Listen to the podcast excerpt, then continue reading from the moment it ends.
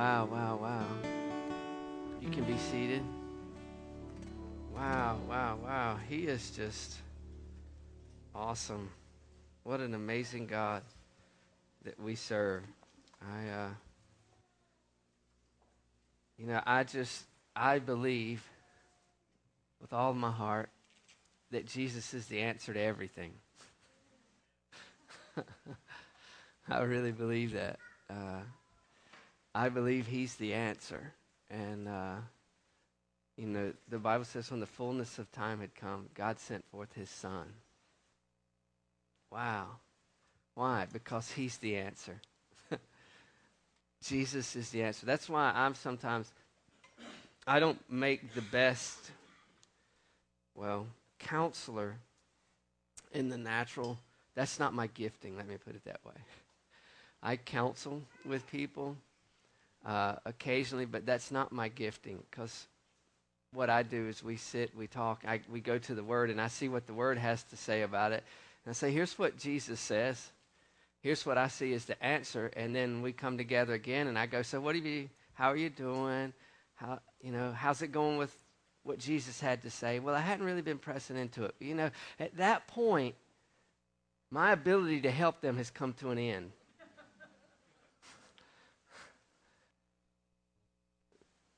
And I don't mean that cold. I'm just saying if we won't press into who he is and what he's saying to us, then we don't need to just sit around and blow hot air at each other. Are you with me? Now, there are people who are gifted who can coach and help see, and that's not necessarily my gifting, and I'm okay with that. I'm growing in that area, but uh, I really believe that our responsibility is to grow in our gifting, not spend all our time trying to develop something that we're not gifted in. And that's a different approach to leadership that some have. They say, if you know you're good at this, then just let that be, and then you go work on where you know there's a weakness.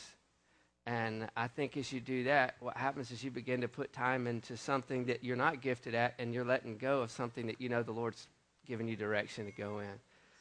So um, I hope that was encouragement to somebody. I don't know why I said that, other than as we just press into Him, I believe we've yet to see all that He has for us.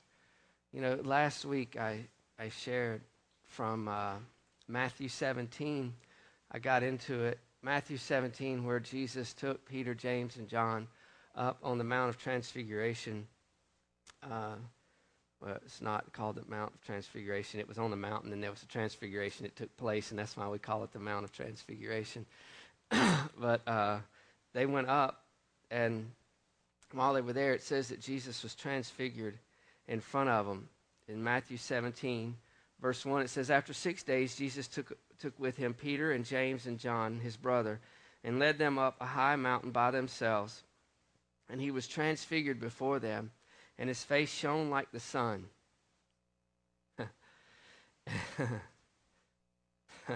I just saw something I hadn't seen before. That's good. Hallelujah. Where am I? Verse 2. And his, he was transfigured before them, and his face shone like the sun, and his clothes became white as light. And behold, there appeared. Man, the Lord is just good. You know, you can read something, read something, read something. As He's giving you revelation, He'll just open something up to you you didn't see before. It'll just, it'll just wreck your train for a minute. And that's a good thing. And behold, there appeared to them Moses and Elijah talking with him, and Peter and, and said to Jesus, Lord, it is good that we are here. if you wish, I will make three tents here one for you, and one for Moses, and one for Elijah. And while he was still speaking, um, behold, a bright cloud overshadowed them, and a voice from the cloud said, This is my beloved Son with whom I'm well pleased. Listen to him. When the disciples heard this, they fell on their faces and were terrified. But Jesus came and touched them, saying, Rise and have no fear. And when they had lifted up their eyes, they saw no one but Jesus. So I told you last week that the title of my message last week was See Jesus Only. Well, as I've just really been pressing into that, just saying, God, I know that um, that's our highest calling is to see Jesus. You know, from Genesis to Revelation, our high calling is to find Jesus in the pages. Are you with me? It's to see Jesus because he's there. In the Old Covenant, there are types and shadows pointing to the reality of who Jesus is, who he was when he came, and who he is right now. Because Hebrews 13 8 says that Jesus Christ is the same yesterday, today, and forever. Are you with me?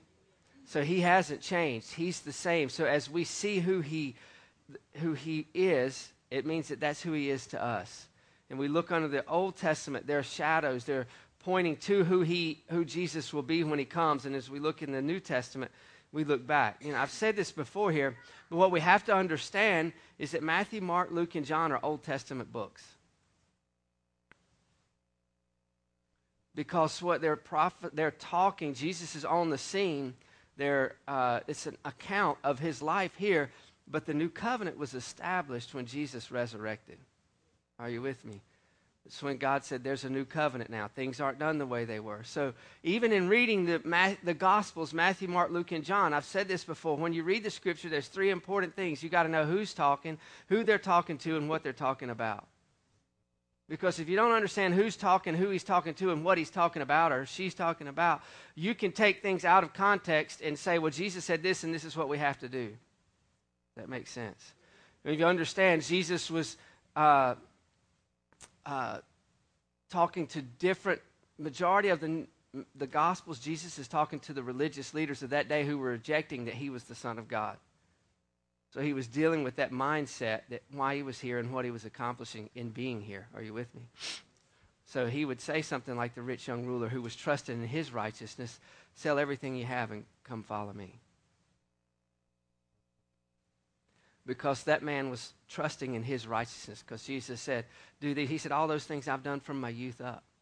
That's why Jesus, under the new covenant, didn't just say the Ten Commandments are, you know, don't kill, don't steal, don't commit adultery. He said, I'm telling you, if you look on a woman with lust, you've already committed adultery in your heart. What was he doing? He was taking it out of the natural and dealing with the very heart of who man is, apart from God, which is fallen and, and a sinner. So he was letting them see it's not just your outward actions because he, he went on to tell them, You're like whited sepulchres, you're like whited tombs. You're pretty on the outside, all painted up, but on the inside, you're full of dead men's bones.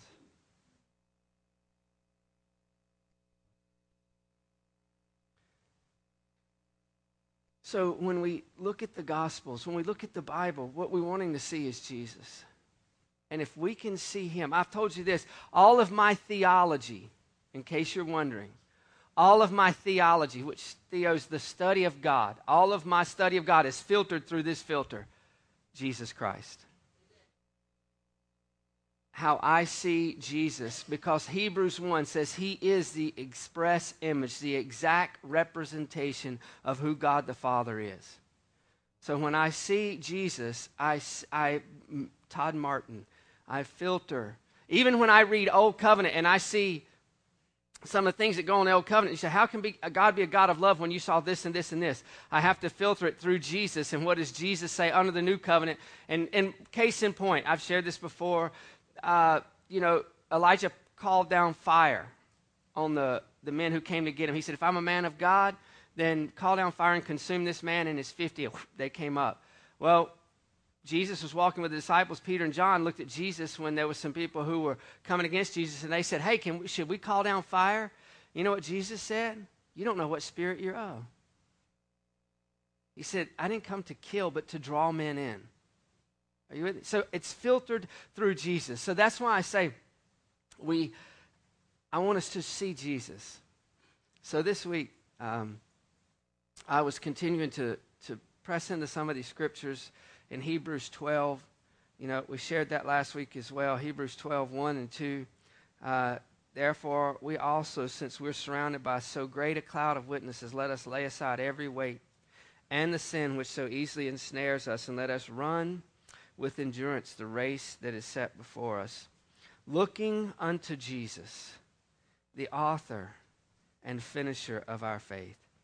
For the joy that was set before him, endured the cross, despising the shame, and has sat down at the right hand of the throne of God, looking unto Jesus. So it was Tuesday morning. I got up and I was praying. I was like, Lord, I thank you for people who've spoken into my life locally, for people who have spoken into my life internationally, speakers that I listen to. I told you I like Joseph Prince, I like Andrew Wommack, and there's some others that I listen to, a few others, Bill Johnson and that crew. That'll always stretch you. Just listen to Bill and Kris Vallotton and some of those guys. They'll anyway. Uh, and I was just really talking to the Lord, and I said, God, I, it's not about I want a Todd thing. I just want a f- heavy revy from you. I want fresh revelation from you, Lord, and this thing of looking, of seeing Jesus only, and what that looks like in my life. And I was actually, uh, and don't get excited, I was actually in Starbucks a little after seven in the morning, meeting with Mark, one of our leaders here. And I was sitting, and uh, in the past, when sat, sat in the seat I was in that morning, it was hard to sit there because the sun would come up and it would just be blinding. And uh, I would be sitting there talking like this for the last 30 minutes of our talk. And uh, so it was just right in my face. But uh, with the seasons changing like they are, it's not exactly there. Okay, so if I'm sitting here and it's normally right here and I'm talking to Mark, it was over here, so it wasn't as blinding. So I've just been pressing the Lord, and I'm sitting there and we're, we're talking, and the Lord said, just stare at the sun. And uh, said, What? He said, Stare at the sun. So I didn't just, you know, throw my brain out and go, Okay, I'm going to stare at the sun. Yeah, how many even know that could cause tr- trouble? I'll explain that in a little bit if we get there. But the Lord spoke it to my heart, and He said, No, stare at the sun. Stare at the S O N. Because as you do, it changes your perspective about everything. And I'll get there in just a minute. But we were in worship, and uh, Stephanie up here in the front came up to me. She said, I- will give you this. You can read it, and then uh, you can just leave it, and I'll get it later. I want us all just. I want us to pray for Steph. Let's just do it right now. Just stretch your hand that way. Steph worked last week, and then she's been on call, and then found out that she's working three twelve. So she got off yesterday, and then turned around and went back in and worked all night, and went home and changed and came to church. Imagine that. That's hungry. I'm just saying. So, Father, we bless you. I thank you so much for Stephanie and the light and life of God that's in her, for her passionate pursuit of you and you only. God, I thank you for supernatural strength in her body. Lord, as there's demands on our bodies that many times they feel as though they can't stand under it, God, I just pray a fresh anointing of power in her life, God to do in the natural because, God, she's not just natural, she is supernatural. So, Lord, I do thank you for amazing rest when she rests and uh, just peace there, strength in her home and her family, Lord, as this uh, has been put on her. Lord, I just thank you, God, that she's the head and not the tail, above and never beneath. So, God, we thank you for amazing favor, strength, and rest when there's opportunities for her to rest. In Jesus' name, amen. Amen. I just love the Holy Spirit. So she comes up, comes up and hands this to me. And uh, so I walk over to her and I said, Did I tell you the title of my message today? She said, No. So I'm like, Okay. So here's what she wrote. I'll just read it. I was driving home from work this morning facing the sunrise. The Lord spoke to me and said, Focus on the sun. This is what the Lord does. He said, Don't look back. This is a season of new beginnings. I'm pouring out an abu- uh, I'm pouring out abundant grace to keep you going forward towards me. Gaze at me. In me, just like the natural sun, when I uh, where I am, darkness flees. Grace and love in this season season brings us into unity with him and each other. Don't look back keep going towards the sun. New beginnings, like a new sunrise. Uh, like a new sunrise, I'm sorry, and it starts. During worship, the picture on the screen is a sunrise, and it reminded me, so, so I was meditating on this revelation. Let me, I got to share this too. Before she gave me this, I had leaned over to Tina, and I said, when, if you go to the back, because she'll go back check on the kids and things like that. I said, if you go to the back, I said, tell Heather to leave this up on the screen. Don't put the logo because I got a purpose for it. And that was before I got this. That's pretty awesome. I'm just saying. That's how it really is. The picture on the screen is the sunrise, and it reminded me. So I was uh, meditating on this revelation as Melanie sang, uh, "Gaze on Jesus." The Lord then spoke to me, James 1:17 from the Amplified, and I want to. She's got it written in here, but I want to read it.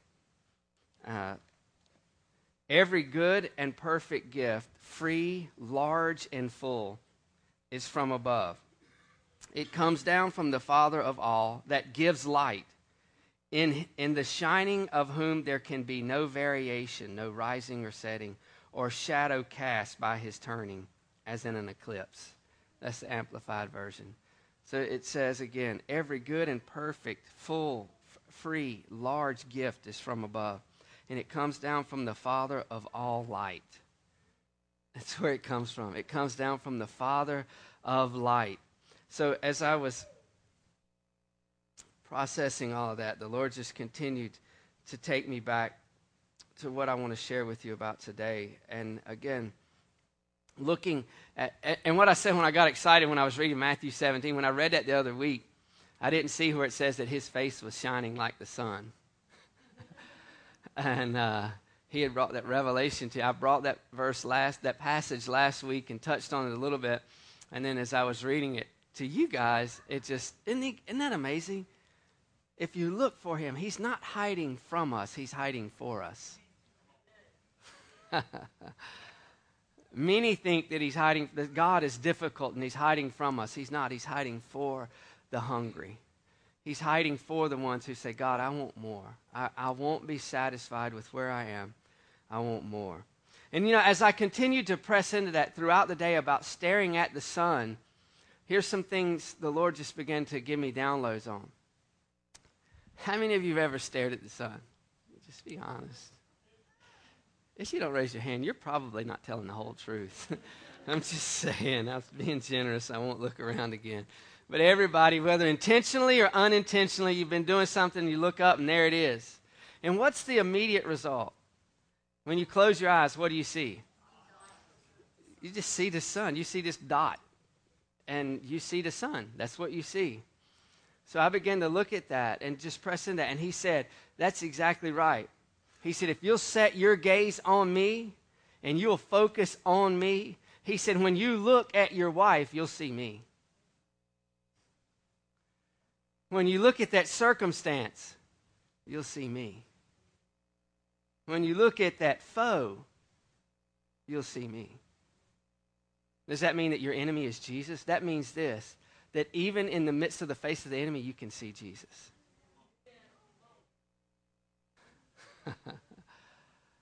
it's all about what you're looking at.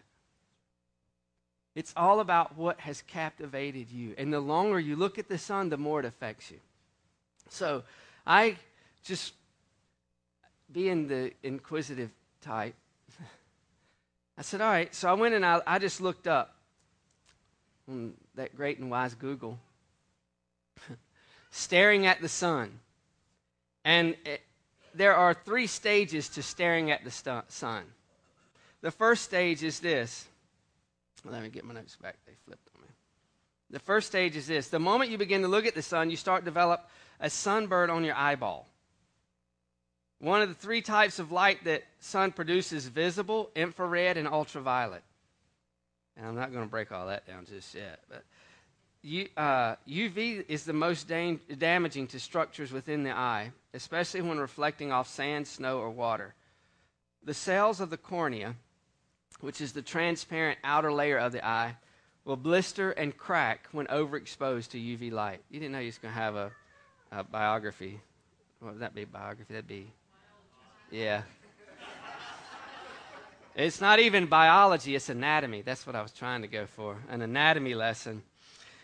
So it says the cells of the cornea, the transparent outer layer of the eye, will blister and crack when overexposed to UV light. It's, it's a lot like normal sunburn. Symptoms of this condition, known as photokeratitis, usually appear a few hours after the damage has occurred. They're identified by excessive tearing, tissue inflammation, and the feeling that someone rubbed your eye with fine grit sandpaper. Luckily, the effect is almost always temporary, dissipating within 36 hours, and can be prevented by wearing UV rated eyewear.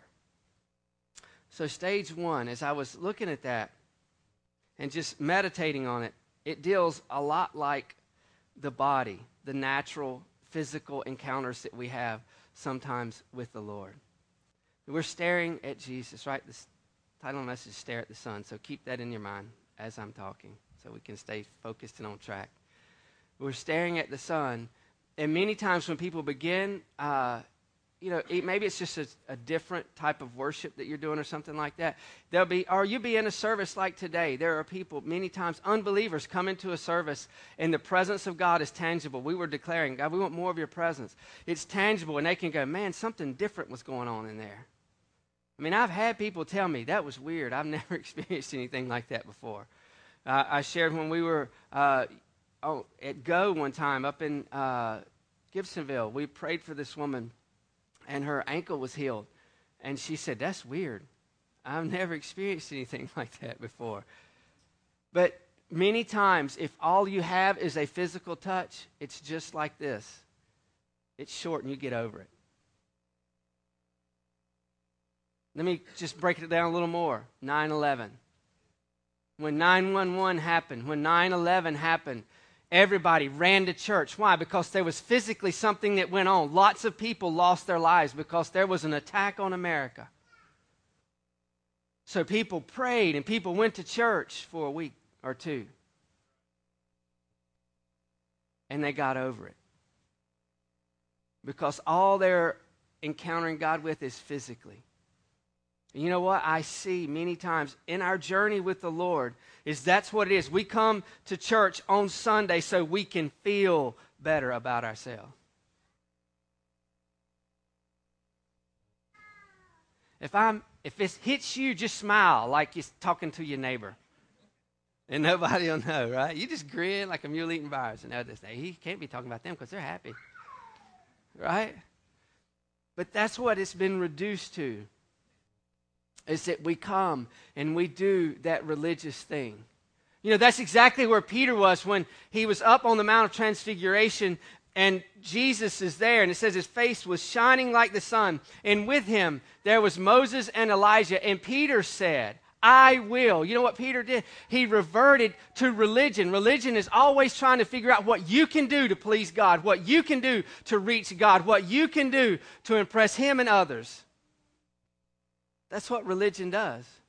And when we feel that we've missed that mark, we feel like we've got to go do something else so that we can get that back. Just smile and nod. You know what I'm saying? Nobody will know. And that's the same thing that was going on with Peter there is I'll build you a temple. I, I said this last week. We many times critique Peter, and he's just the one who would say it. It's all he is. He would just say what others are thinking. And we have those in, in everywhere. Work, we have those in our lives, we have those in our family. The ones that say what everybody else is thinking. And then everybody just goes, I can't believe they said that. Stephen's one like that to me. No, I'm just kidding. I love you, buddy. I'm just playing. But Peter, we, he gets condemned a lot because he would say what others were thinking. But Peter said, I'll build you he didn't say, it was Peter alone. No. James and John were there. But Peter said, I'll do it. It was him trying to reach because what was going on? Peter was having an it was it spiritual? Yes, but was it physical first? Absolutely. He looked up and there's Jesus. He's shining like the sun. That's physical. That's a natural encounter that he was having, and it just wigged him out. And in short, that's what it did. It wigged him out. And he, so what he did, he responded in the natural. He responded what he thought he should do. Stage two. Look, it's this. If you look steadily at the sun for a little longer, you can cause damage to the retina. This collection of light sensitive cells located at the back of the eye transmits images to your brain. Solar retinopathy, as the damage is known, may not be painful like photokeratitis. Come on. but the results can be permanent. When the light sensing cells of the retina are overstimulated, they release a flood of sign- signaling chemicals. In sufficient concentrations, like during a long look at the sun, these can damage surrounding tissue. This condition is typically reversible over time, for a month up to a year, depending on the amount of damage sustained. Uh, and it says a little bit more. It can take from 12 months to 18 months before improving again. But as I was looking at this, it says if you look steadily still a little longer, it can cause damage. It goes deeper. It's not just surface, it goes deeper. So the damage gets a little deeper, and you go, man, you're talking about looking at Jesus and you're equating him to damage. What's wrong with you? What I'm talking about is, is damage to a carnal mindset, not to a spirit man. And so, as I was looking at that and pressing into that, the Lord said, Well, that's just like your soul. See, first it'll affect your physical, but then it goes to the soul, which is your mind, your will, and your emotions. It gets a little deeper. The longer you stare at Him, it gets a little deeper. It doesn't just affect you to the place you feel like I should go to church because that's what good people do to the fact that where it gets to that stage two, that second level, it's not just that's what I should do. You start going, man, that's not just what I should do. That's what I want to do. I'm, I'm wanting to do this more. But here's the thing if you just back away and you quit looking, just a little while, it'll all go back to normal. Come on, somebody. It'll all go back to normal. So that's how, you know, and I even looked at this, and the Lord took me to Mark chapter 4 in the parable of the soils. And I had a little conversation with the Lord. I said, Lord, you should have just said three soils, not four, because you kind of messed me up. Because I got three stages and you got four soils. yeah, I'll get that later. But, but you look at those, there's the, the, that that's by the wayside, and the birds of the air eat it up. And then there's that that's uh, in the roadway that is shallow and it springs up, but the sun burns it out. Then it's that that's sown among the thorns and the cares of life. See, that's what, it's that third stage in the parable of the soils. It's that third soil where your soul, there's that battle in your mind, your will, and emotions, where you allow certain things to occupy your mind. And here's the thing they don't have to be bad things, they don't have to be sin. It doesn't have to be that you're hung up on pornography or that you've got a gambling problem or a, a, smoking problem or whatever. It doesn't have to be that. That's what Hebrews 12 said. It said first, what? Laying aside the weights. You hear me? The weights and the sin that easily beset us. So, not everything is a sin, some things are just a weight. Some things are just things that hold more of your attention than they should. And when that happens, when the shift takes place and you're no longer looking at the sun, the transition that begins to happen is it sometimes, it said, as, as I didn't continue to read it, it said sometimes in a month it can happen really quick and then you'll hit like a, a stage to where you don't see a lot of recovery and then within a year it'll come all the way back to normal. It said, but others, it's a slower process that it takes oh, 12 months and it's a slow regaining of sight. Are you tracking with me? And I see the same thing. As we walk in this journey with the Lord, if we don't set our gaze on Him, sometimes it's somebody, they can just make a decision, and before you know it, there it just, some circumstance just totally sideswipes them, and they, they don't even see the Lord anymore. They're overcome by their circumstance, they're overcome by their situation, that's all they can see.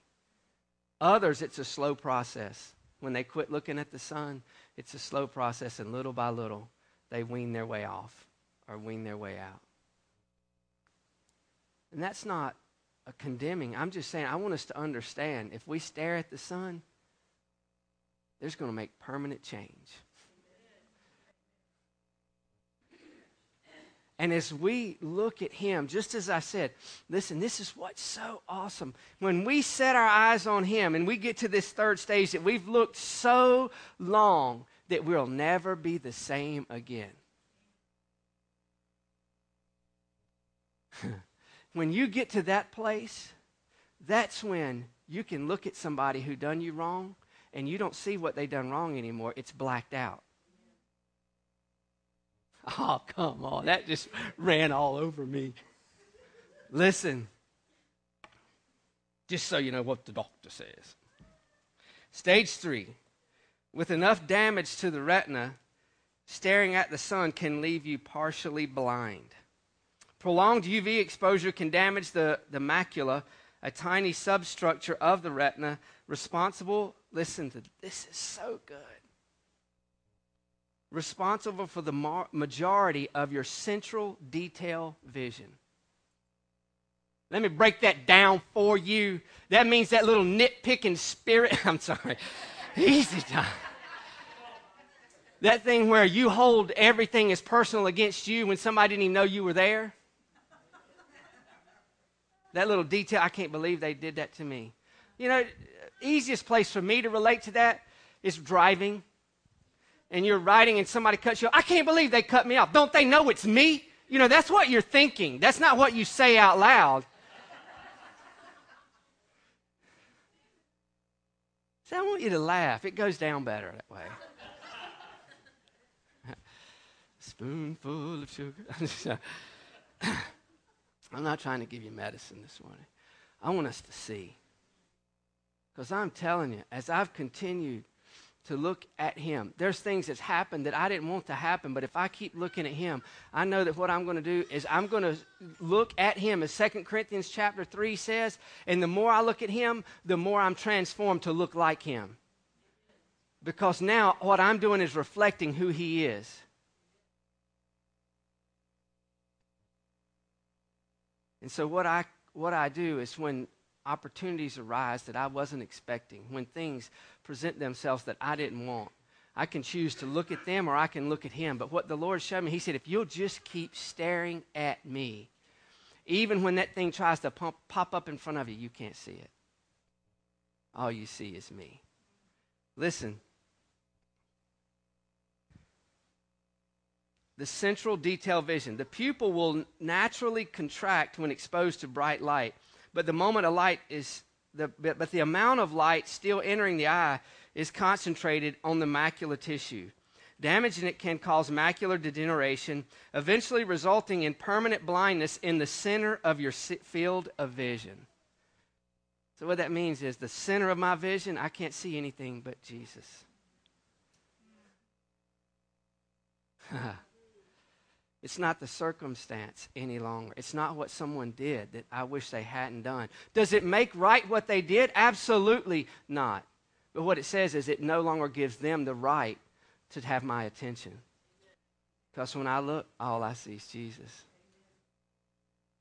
So we have to determine at what stage are we. because when we set our gaze on Him and we keep our eyes on Him, it will affect everything about us. You won't look the same. and when you change the way you look, it'll change the way you look. That's deep right there. As we look at him and his glory, 2 Corinthians chapter 3, I mean, it's in that passage that it talks about. Well, let's just look at it.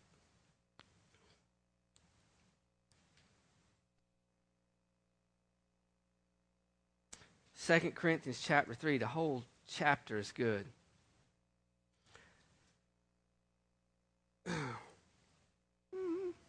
I'm just going to read it.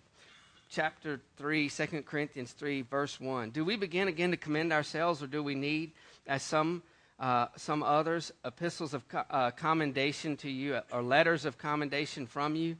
You are our epistle, written in our hearts, known and read by all men. Listen, man, you ought to understand this that you're an epistle. Verse 3 clearly, you are an epistle of Christ. Look at your neighbor. Now, I'm telling you to do something. Look at your neighbor. Say, clearly, you are an epistle, which means book of Christ. Literally, it means letter. Yeah, thank you, Josh. Isn't that awesome to know? Listen, that you're not, as, as the Bible says that you're wonderfully and fearfully made. As a believer, God wants you to understand today that you're a letter of Christ. I don't know where your self worth and value was prior to that understanding, but it should have went through the roof. Do you hear me? If you understand that because your relationship with Jesus, born again into the kingdom, you are now a letter of Christ. And I say, how does your letter read? You are an epistle. You are a letter of Christ. Ministered by us, written not with the ink by the, but by the Spirit of the living God, not on tablets of stone, but on tablets of the flesh, that is, of the heart. Verse 4 And we have such trust through Christ toward God. That's it right there. We have such trust through Christ toward God. Where's our trust? Through Christ toward God. So when we come, as Hebrews, when he said, Come boldly, how do we come boldly? Because our trust is through Christ to God. Why? Because that's what we see. We see Jesus. Okay, I'll keep reading. Not that we are sufficient of ourselves to think of anything as being from ourselves, but our sufficiency is from God, who also made us sufficient as ministers of the new covenant.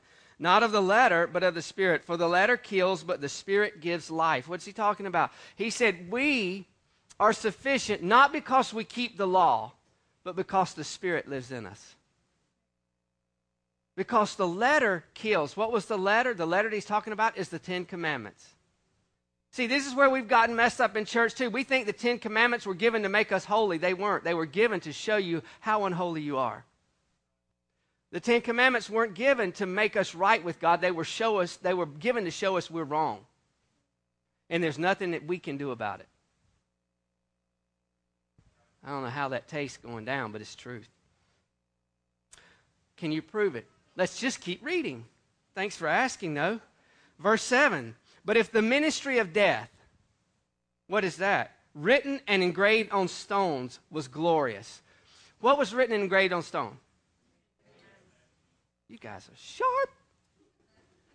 The Ten Commandments written and engraved on stones was glorious. Did he say that it had no glory? No, he said it was glorious. Why? Because it was God. It was God's standard. The, the law is not bad. It's the law was giving for given for a purpose.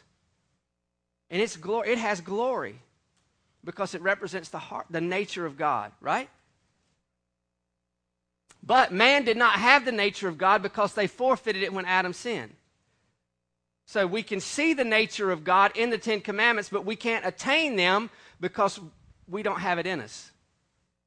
Hence came a Savior. Thank you, Lord. He said, written engraved on stones was glorious, so that the children of Israel could not look steadily at the face of Moses of the glory of his countenance, which glory was passing away. How will the ministry of the Spirit not be more glorious? Listen, look, here's, we spiritualize some things. I'm not going to be long. But Moses, the glory of the law that was on the face of Moses, was it a spiritual glory or was it a, a natural glory? It was both. It was spiritual because he had been on the mountain with God, but it was natural in the fact that when he came down, they couldn't look at him and they said, Veil your face. Right? It was, it was both spiritual and natural. I want you to understand, I believe if you stare at the sun, it is both spiritual and it is natural. I believe the more you stare at the sun, the less you've got to talk about the relationship you have with the sun because everywhere you go, you look like the sun. and people just look and they go, There's something different about you. And you can say, Yes, it is. It's the sun. I've been staring at the sun. You've been staring at the sun. I spend a lot of time staring at the sun. And you can see, I have to be honest, it has totally messed up how I see. Come on, that's good stuff. You can't preach after that. Call me, I'll help you out. Because when I see you, I don't see you in your mess. I don't see you in your mistakes. There's this spot there. And it's not black, it's the blood. See, it doesn't ignore it or act like it's not there.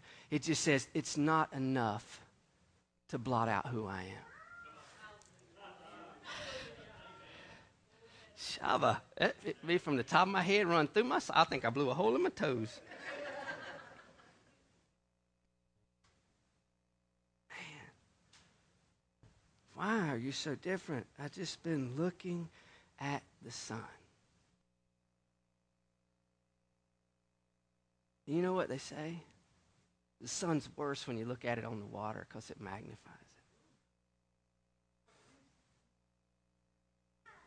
it. Come on. You go, Tammy. And we in the, liv- the river, the liver. We in the river. I got excited. I was about to start speaking in tongues. I know y'all couldn't track with me, so uh, we in the river. So what does that do? It just magnifies the sun. See, the, the more we look at him, the more we look like. Uh, let me just just read, and Y'all keep interrupting me.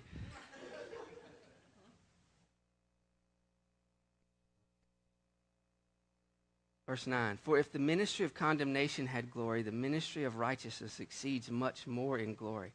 For even what was glorious had no glory in this regret, in this respect, because of the glory which excels. It said that even though that was glorious, it doesn't have any glory in light of what's here now. You hear that? That's good stuff. Verse 11 For if what was passing away was glorious, that which, which remains is more glorious. Therefore, since we have such hope, we use great boldness of speech, unlike Moses, who put a veil over his face so that the children of Israel could not look steadily at the end of what was passing away. What was passing away? The glory that was on his face. So, was it natural? Absolutely. The glory, but their minds were blinded, for until this day the same veil remains unlifted in the reading of the Old Testament, because the veil is taken away in Christ. Where? In the sun. The veil is taken away when you stare at the sun. But even to this day, when Moses read, a veil lies on the heart. Nevertheless, when one turns to the Lord, the veil is taken away. Verse 17. Now the Lord is the Spirit, and where the Spirit of the Lord is, there is liberty. But we all, we who? We look at your neighbor and say, we, all. One of the first pastors that I had when I got my life right with the Lord, he said he would say this all the time: all means all, and that's all all means. All means all, and that's all all means. It means all we all, with unveiled face. You know why? Because the veil is taken away in Christ. We don't have to wear UV glasses. We got Holy Spirit glasses. I ain't going to get religious on you. He said, But we all, with unveiled face, beholding as in a mirror the glory of the Lord, are being transformed into the same image from glory to glory. How? By the Spirit of the Lord. See, here's what's so cool your transformation doesn't come from your many, many, many good works. It doesn't come from you building a tabernacle or a temple. It comes from you staring at the sun. And as you stare at Him, you're transformed from glory to glory. See, He didn't make it difficult. That doesn't mean that it's easy. Because you have to be intentional to set your gaze on Him. He has to be a priority. And that doesn't just mean on Sunday morning, that means in life, that He's the priority. He is who I am looking at, not at circumstances, not at situations. It's Him and Him alone. I, like this in the Weymouth. I'm going to read it from the Weymouth translation. In verse, uh, verse 17 says this Now, by the Lord is meant the Spirit and where the Spirit of the Lord is, freedom is enjoyed. Come on. You know, when you stare at Him, you might have this response from somebody Can't you see what's going on? Are you blind? and you can say, Well, you know what? There's this spot And you're right, I don't see it like you see it. Because when I look, I see Jesus. And freedom is enjoyed. Verse 18, and all of us with unveiled faces reflecting the like bright mirrors the glory of the Lord are being transformed into the same likeness. Listen, from one degree of radiant holiness to another, even as derived from the Lord, the Spirit. See, and this is something I've seen, and, and I'm going to close with this. In the church, when the presence of the Lord starts moving, people get caught up on holiness. Is holiness wrong? Don't, don't misquote me. Don't tweet that, as Bill Johnson would say. People get caught up on holiness. What he's saying, as I look at him, holiness is the fruit. I don't live holy to try to please God. I don't live holy to try to get God to move in my life the fruit of me looking at him is I'm transformed into holiness.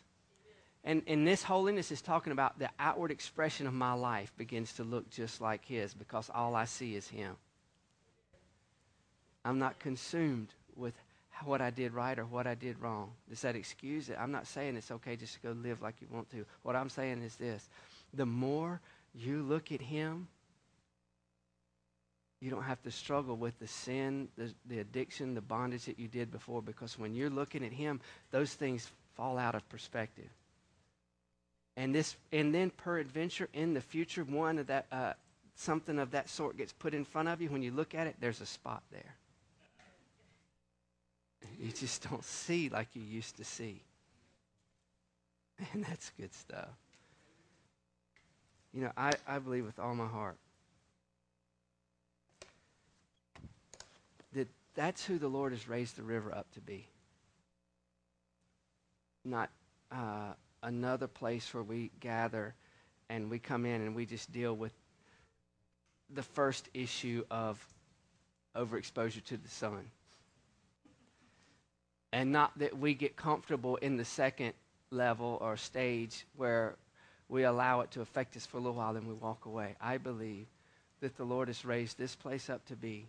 And, and I believe as we continue, I, didn't, I don't say start because I believe we have been, as we continue to look at Him, that we go out and because we are all individuals, uniquely, wonderfully, fearfully made, when we go out, my light might look a little different than your light.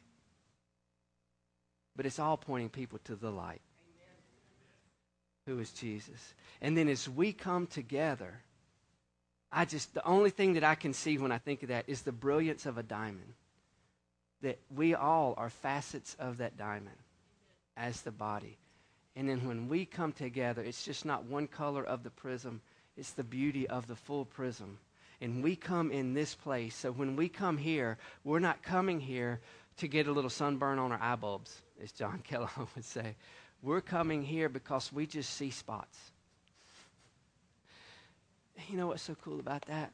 When you come in here, it's not as easy to see a fault in your brother or your sister, but it's a whole lot easier to pray with them, to encourage them, and to strengthen them. I'm telling you, in this place, when you stare at him, I'm telling you from personal experience, it changes the way you see everything. It rearranges priority. Did, I said, it rearranges priority which rearranges authority.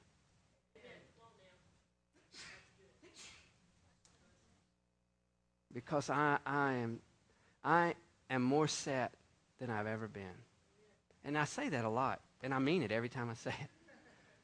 And that's what's so cool because this is a journey. I haven't arrived, but as Paul said, thank God I'm, I've, I don't look back just as that word that Stephanie had. I don't look back. I press toward the mark of the prize, the high calling, which is in Christ. Because no matter how much you look back, there's no light back there. It's just darkness, and you can't change any of it. But as we press into Him, and we have the opportunity to do that when things don't go like we expected them to, we look to Him. You know, today at 2 o'clock, I have the honor of presiding over Susan Bennett's funeral services. That's not what I wanted.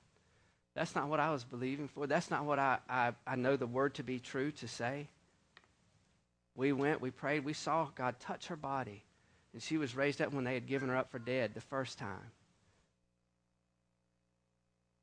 But Thursday morning at 5:50, she went to be with the Lord.